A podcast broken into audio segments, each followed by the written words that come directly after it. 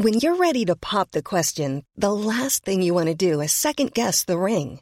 At Blue Nile dot com, you can design a one-of-a-kind ring with the ease and convenience of shopping online. Choose your diamond and setting. When you find the one, you'll get it delivered right to your door. Go to Blue Nile dot com and use promo code LISTEN to get fifty dollars off your purchase of five hundred dollars or more. That's code LISTEN at Blue Nile dot com for fifty dollars off your purchase.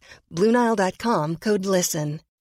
When you make decisions for your company, you look for the no-brainers. If you have a lot of mailing to do, Stamps dot com is the ultimate no-brainer. Use the Stamps dot com mobile app to mail everything you need to keep your business running with up to eighty-nine percent off U S P S and U P S. Make the same no-brainer decision as over one million other businesses with Stamps dot com. Use code PROGRAM for a special offer. That's Stamps dot com, code PROGRAM.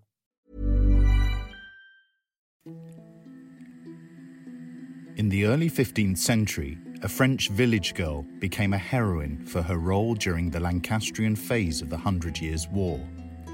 But it took six hundred years before Joan of Arc was canonised as a Roman Catholic saint. In the meantime, and to the present day, her legend has undergone countless retellings in books, plays, films, and T V miniseries. Your Majesty, it is God's will that France is united. You presume to speak for God? God speaks for himself. She is an unrepentant heretic, and she will burn. Why are you punishing me for talking to God? You will bravely face whatever life hands you. You are perilously close to heresy. And when did truth become known as heresy? You ask for eternal damnation! Even if the stake were raised and the fire lit, I would not lose faith in God. But how did Joan of Arc become such a famous name in history? Why did she join the siege of Orléans? And how did she come to be burned at the stake at just nineteen years of age? I'm Rob Weinberg, and to discuss the big questions about this enduring heroine of history, I'm talking to medieval historian Imogen Corrigan. This is How and Why History.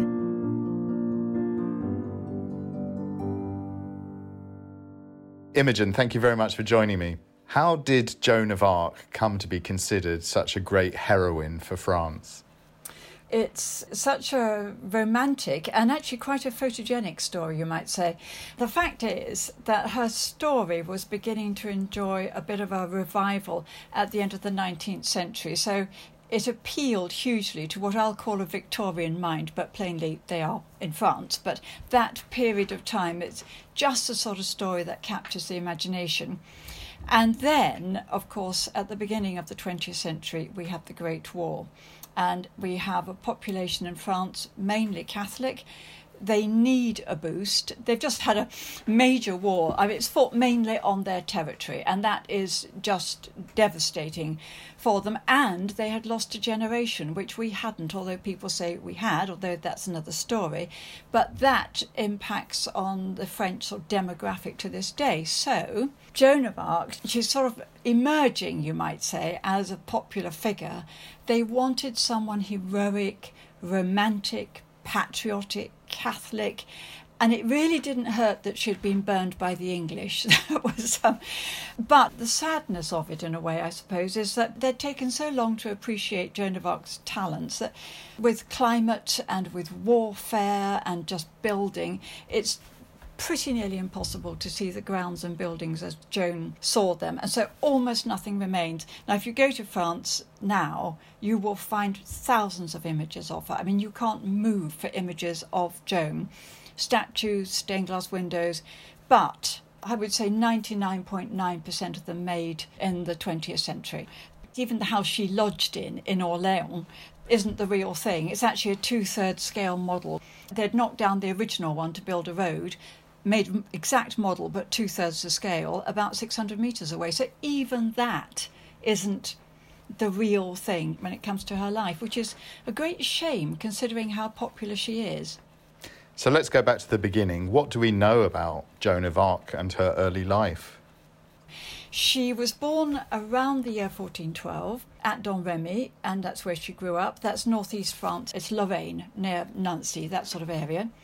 They renamed it Domrémy la Pucelle, the maid, after the maid of Orléans. They called it that later. She certainly had three brothers and one sister. Perhaps there were more, but we don't know. And the whole thing about being brought up in Domrémy was that it's frontier country at the time. There were a number of times in her young life when there were alarums and excursions as raids were happening. So she's really aware of the background. At home, she said that she was called Janette. And when she went to the Dauphin, she called herself Jean, and we call her Joan, so I will. But that's perhaps more grown up.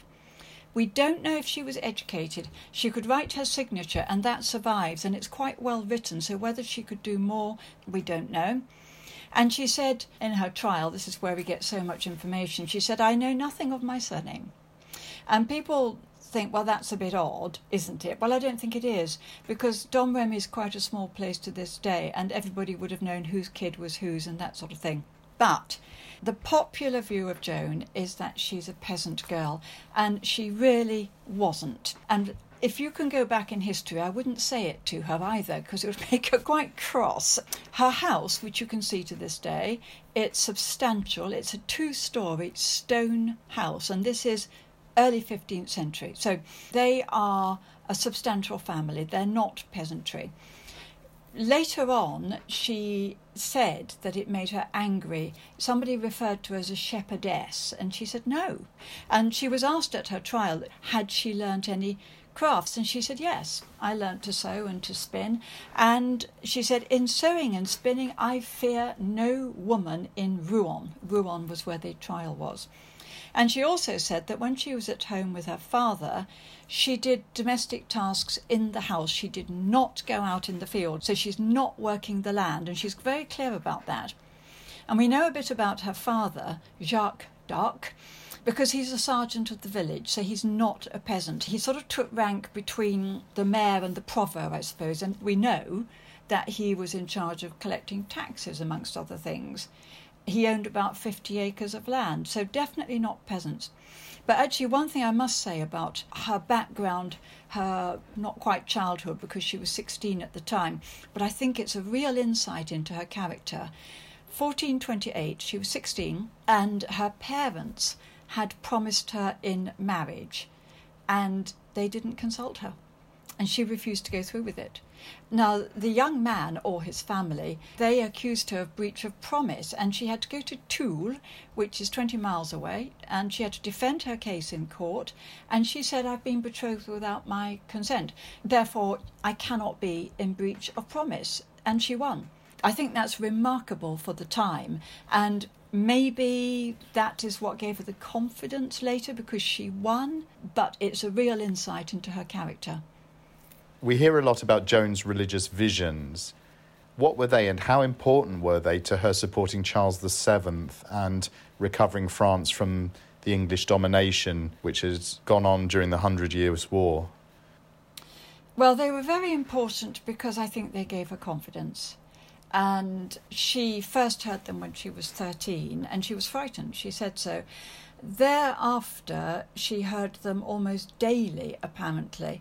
But the voices told her, in effect, not so much to go, but that she would go. And there is a difference there. Now, that she would go and she would raise the siege of Orléans, and that she would get the Dauphin crowned. That's the kind of mission statement, if you like, from the voices. And that's really all. But it's important because the Dauphin remained uncrowned.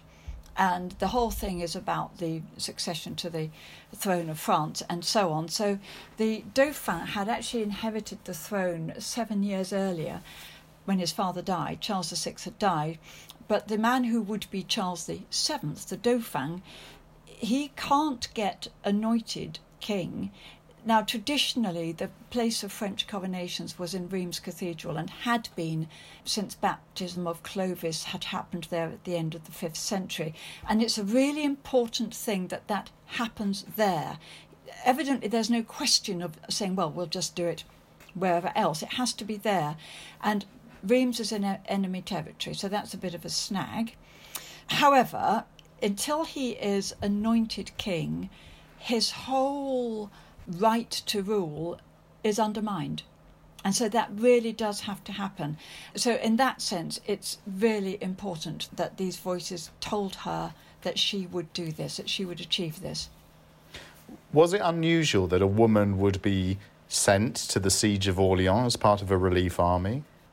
Not just unusual, wouldn't have happened, frankly. And I, I would say it didn't happen. No one physical sent her, if I can put it like that.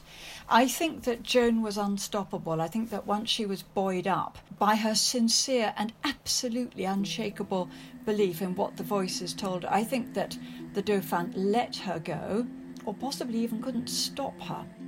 So God says you are to raise the siege of Orleans. And to crown the Dauphin in Reims Cathedral. Crown the... Do- Gosh. And to make the English leave France. Anything else? Not just at present, thank you, Squire. I suppose you think raising a siege is as easy as chasing a cow out of a meadow. Do you think soldiering is anybody's job? I do not think it can be very difficult if God is on your side and you're willing to put your life in his hand. But many soldiers are very simple. Simple? Did you ever see English soldiers fighting? They are only men. God made them just like us, but he gave them their own country and their own language, and it is not his will that they should come into our country and try to speak our language. Who has been putting such nonsense into your head? Don't you know that soldiers are subject to their feudal lord? And it's nothing to them or you, whether he is the Duke of Burgundy or the King of England or the King of France. What has their language to do with it? I do not understand that a bit. We are all subject to the King of Heaven, and he gave us our countries and our language and meant us to keep to them. If it were not so, it would be murder to kill an Englishman in battle, and you, Squire, would be in great danger of hellfire. Well, you must not think about your duty to your feudal lord, but about your duty to God. It's no use, Robert. She can choke you like that every time. Can she buy some Dennis? We shall see.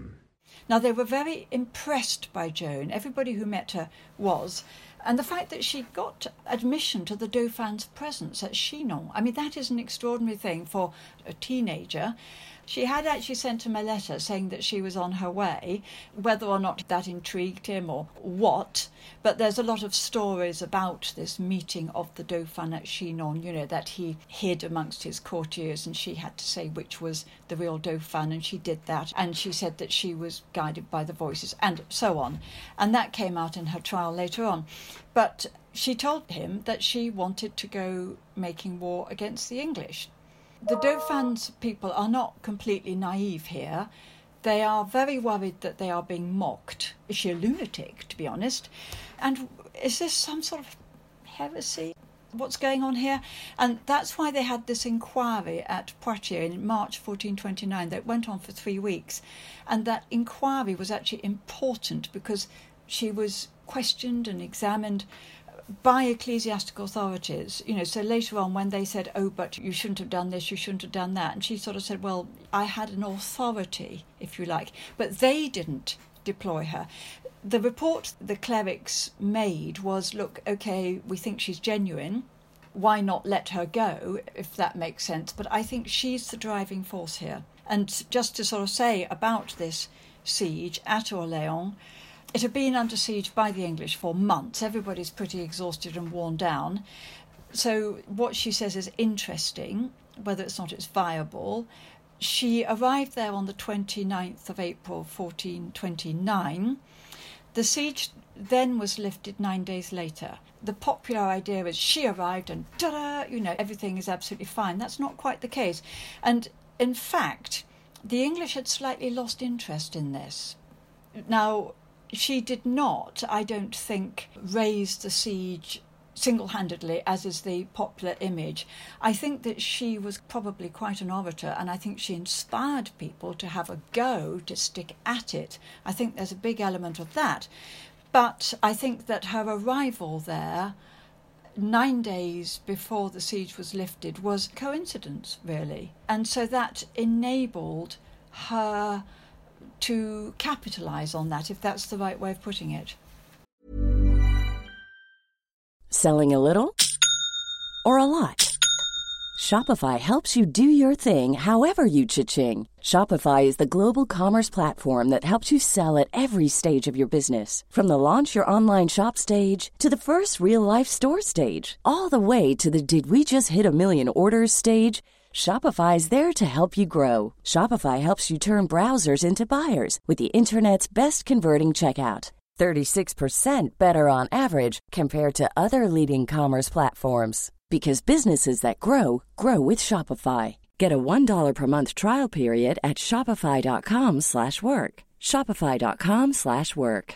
Ready to pop the question? The jewelers at Blue Nile dot com have got sparkle down to a science with beautiful lab-grown diamonds worthy of your most brilliant moments. Their lab-grown diamonds are independently graded and guaranteed identical to natural diamonds, and they're ready to ship to your door. Go to Blue Nile dot com and use promo code LISTEN to get fifty dollars off your purchase of five hundred dollars or more. That's code LISTEN at Blue Nile dot com for fifty dollars off. Blue Nile dot com, code LISTEN. Ryan Reynolds here from Mint Mobile. With the price of just about everything going up during inflation, we thought we'd bring our prices down. So to help us, we brought in a reverse auctioneer, which is apparently a thing. Mint Mobile Unlimited Premium Wireless. How to get thirty, thirty, how to get thirty, how to get twenty, twenty, twenty, how to get twenty, twenty, how to get fifteen, fifteen, fifteen, fifteen, just fifteen bucks a month? Sold! Give it a try at mintmobile.com slash switch. forty-five dollars up front for three months plus taxes and fees. Promo rate for new customers for limited time. Unlimited more than forty gigabytes per month. Slows full terms at mint mobile dot com.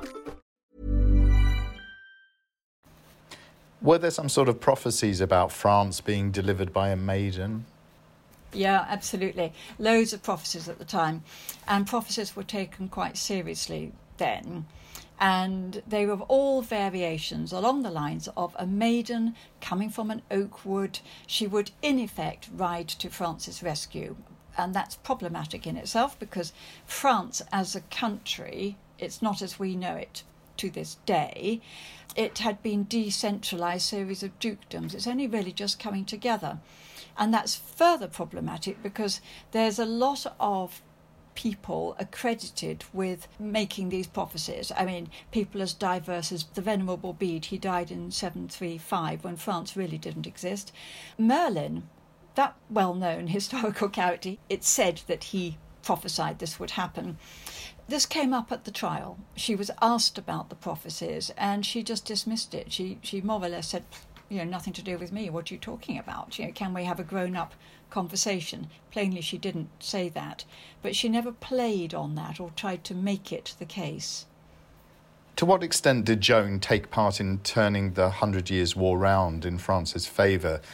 Was she actively fighting or was she more of a figurehead or an advisor? I think actually she was a bit of a sideshow. I don't think she commanded anything. Tactics can be very straightforward, and we do have women involved in warfare throughout the ages. It does happen. There was a woman called Christina of Pisan. She was from the north of Italy, who wrote books on how to withstand a trebuchet attack, for example, how to raise a siege. She died in fourteen thirty in France, actually, aged about sixty-six. So there were women around who were involved and so on, but they weren't actually in battle. And I really don't think that Joan fought in battle. I realise that anyone listening to this, half the people will say, that's outrageous, she definitely commanded the army. No, she didn't. She had no military experience. She's seventeen, for goodness sake. I think she might have been an inspiration, but she couldn't have commanded troops in battle. They wouldn't have trusted her. They wouldn't have had the confidence in her, and she would have made a laughing stock of herself, and the soldiery would just have carried on regardless. And we also know that the Duke of Orléans, who was there at the time, he actively excluded her from any discussions about tactics or anything like that. So I think that she was a figurehead. I don't even know if she was an advisor. She said, I prefer my banner to my sword, but that could be a figure of speech. I think that, as I said earlier, when she arrived, within nine days the siege was lifted, and French fortunes change. If you have one victory, then you can get another. It's to do with confidence, it's to do with people being able to make bolder decisions, all sorts of things. And so her arrival seemed to change French fortunes, but that could be hindsight saying that. It could be. Let's move on to her trial. How did that come about and how did she come to be executed at just nineteen years of age? Ah, well, poor girl.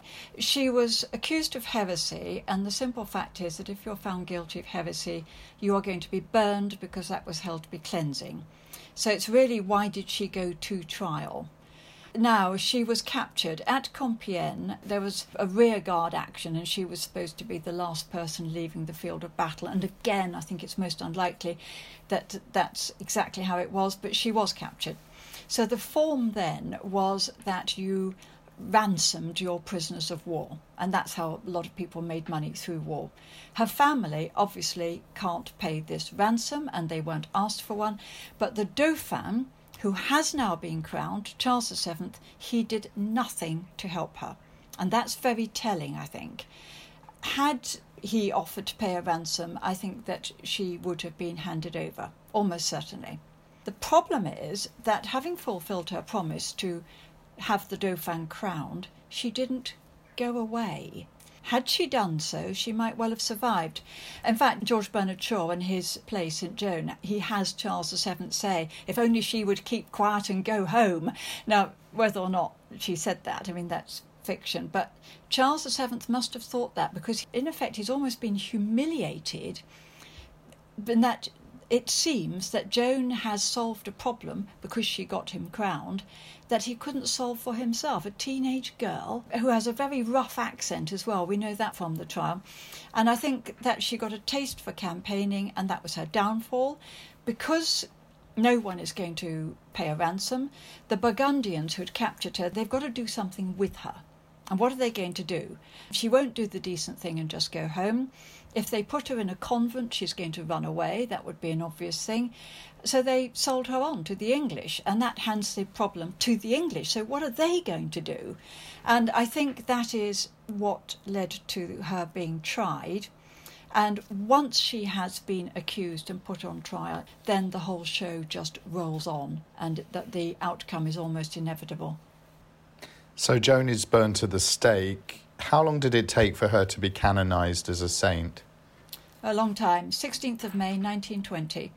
That's a long time, very much so. But that was sort of almost piggybacking on this move to revitalise her story. Is there still disagreement over what caused Joan of Arc's visions and her particular powers, or that they even existed? Yes, there is. Nobody is really quite sure what that was about. A lot of disagreement. I mean, people have sort of said, you know, did she have various conditions that perhaps we could recognise today?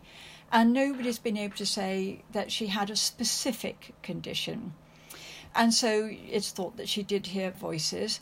And as I mentioned earlier, they started when she was thirteen. They were always accompanied by a blinding light and always came from the right side and, and so on. But I think that what's interesting about this is that she's not the only one, and it affects how she is received, if I can put it like that, because, for example, in England at King's Lynn, we had Marjorie Kemp, who was quite an interesting character, and she had a sort of parallel life going on in her head, and that was very real to her and instructive to her. People were afraid of her, people revered her, and so on. And there's Angela Foligno. Now, she was mid-thirteenth century in Assisi, but she was similar. And I mention this because some people find it absolutely exasperating, but a lot of people held these women in very great respect. So not everybody wanted to dismiss Joan and her voices out of hand. A lot of people would be thinking, supposing there's something in this, do we want to be the ones who denied that this was happening? I think what sets Joan apart is what she did about it in practical terms. That's what really makes the very big difference. You mentioned this revival of interest in her in the late nineteenth, early twentieth century. What do you think it is about Joan of Arc that's led her to remaining such a popular figure in literature and painting and theatre, films? Oh, it is the story. It is so extraordinary that a girl, and, and of course they like to make her into this peasant girl, as I was saying earlier, which she wasn't, but she wasn't nobility, that's for sure, and she wasn't necessarily educated. So somebody of that force of character, she was physically courageous, morally courageous, absolutely single-minded. She was very much supported by her mother as well, and her mother and two brothers went with her when she went to Chinon. But nonetheless, that doesn't matter, that she absolutely believed in her cause. And it is a very romantic story, but without any actual romance, by the way. You know, there's no love interest, you might say, except possibly devotion to her cause. And of course it's got all the things you want, hasn't it? You know, it's got royalty in it, and she succeeds there. She was let down dreadfully by the Dauphin after he was crowned. There's warfare in it. You know, it's got all of these fabulous elements, and it ends in the most hideous death.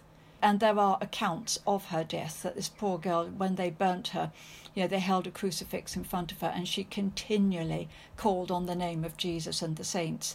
And people were traumatised seeing this. In fact, the executioner said, "I fear I will burn in hell because I've burnt a holy woman." You know, so that is just extraordinary. And, and at the time, they were afraid that she'd become a cult. I mean, at the time, after she died, they raked the ashes, found her dead body, burned it again and again, and then they threw the ashes in the River Seine because they were afraid of a cult coming up around her. So that sort of aftermath is fascinating as well. So I think all of these things come together, and suddenly there she is as this extraordinary figure said to be there to save France and fulfilling a prophecy that was probably never made. But that's Joan for you. Imogen, thank you very much for talking to me. Thank you. How and Why History.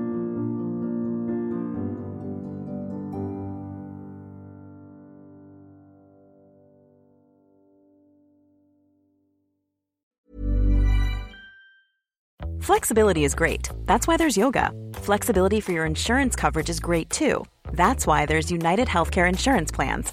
Underwritten by Golden Rule Insurance Company, United Healthcare Insurance Plans offer flexible, budget-friendly coverage for medical, vision, dental, and more.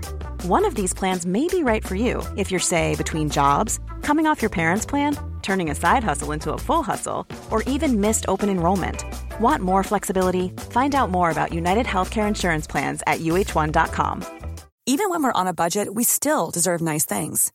Quince is a place to scoop up stunning high-end goods for fifty to eighty percent less than similar brands.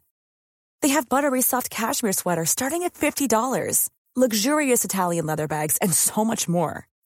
Plus, Quince only works with factories that use safe, ethical, and responsible manufacturing.